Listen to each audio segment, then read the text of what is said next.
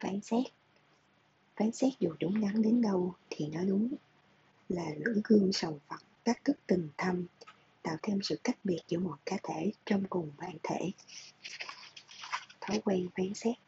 Có khi ta vượt hàng trăm dặm đường xa để ngắm được hoa anh đào, nhưng khi tới nơi ta đã thất vọng vì nó không nở rộ như những năm trước. Đi giữa cánh rừng hoa anh đào thơ mộng mà ta không cảm thấy thích thú và nhiệt tình ngắm từng cánh hoa như bao người khác. Nhìn hoa anh đào hiện tại ta lại tiếc nhớ đến hoa anh đào quá khứ, nên lòng cứ dâng lên cảm giác hụt hẫng và buồn chán.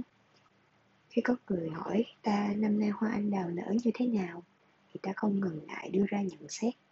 Rất tệ, không bằng một nửa mấy năm trước.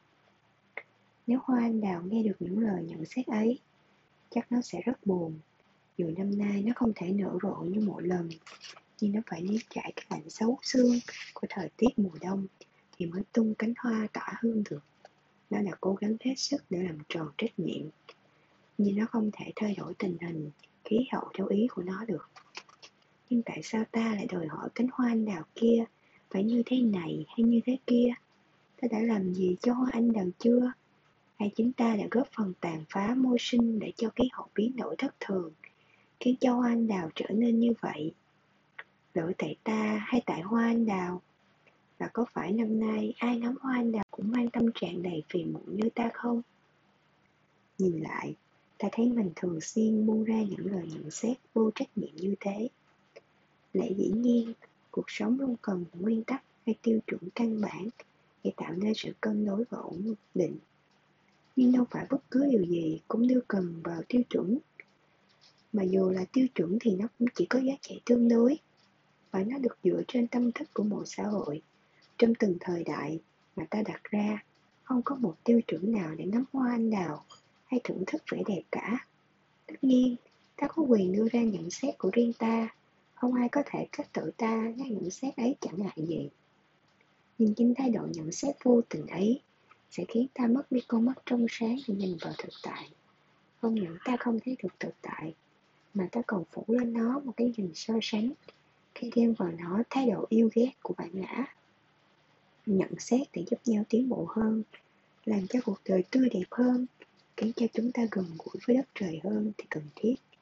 Nhưng sự thật là hầu hết những lời nhận xét của ta đều từ thói quen bảo vệ quyền lợi ích kỷ của mình mà thôi. Từ nhận xét đến phán xét là một khoảng cách rất gần.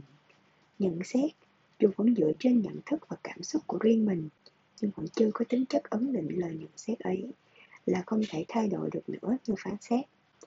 Nhận xét có đúng có sai thì phán xét cũng có sai có đúng. Và rồi như nhận xét như lời phán xét thường nảy lên án hay buộc tội kẻ khác chỉ ít khi để nâng đỡ. Đối với những người được giao quyền đại diện cho công lý, cho pháp luật, thì bắt buộc họ phải đưa ra lời phán xét đúng hay sai để giải quyết những vấn đề có ảnh hưởng nghiêm trọng. Nhưng đó cũng là việc làm bất đắc dĩ để điều hợp xã hội, ngăn ngừa cái sai lấn át cái đúng. Bởi sự thật, không ai có đủ tư cách làm đại diện cho các sự thanh cao hay chân lý để phán xét ai cả. Ai cũng có những sai trái và ai cũng có yếu tố thánh thiện. Khi ta phán xét người kia, tức là ta chỉ thấy được một mặt của họ và ấn định con người họ chỉ mãi là như vậy. Dù hôm qua họ không dễ thương, họ đã gây ra những vụn về hay lầm lỗi, nhưng đứng trước mặt ta hôm nay là một con người mới, một tâm hồn đã lành lặn, một cơ thể tâm thức đã chuyển hóa, thì lời phán xét kia không còn có giá trị đúng đắn nữa. Dù ta cố tình không nhìn ra và không chấp nhận, thì sự thật vẫn là như thế. Càng cố chấp vào thành kiến hay định kiến cũ kỹ của mình càng tụt lại phía sau của đời sống, ta sẽ không nắm bắt được giá trị mầu nhiệm của sự sống. Vì trên cuộc sống còn còn chìm trong vô tâm, nên ta thường không để ý tới thái độ của mình khi nhìn về một đối tượng hay một vấn đề nào đó.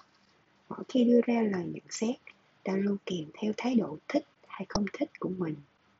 Khi có một người hỏi ta về thông tin của người kia, nhìn vào ánh mắt tin tưởng của họ và thái độ có sẵn của ta về người kia nên ta không kiềm chế nổi cảm xúc muốn đưa ra lời nhận xét và cả sự phán xét của mình nếu thích thì ta sẽ ca tụng hết lời, còn nếu không thích thì ta sẽ chê bai không thương tiếc, khiến cho người nghe có cảm tưởng như những điều ấy hoàn toàn là sự thật.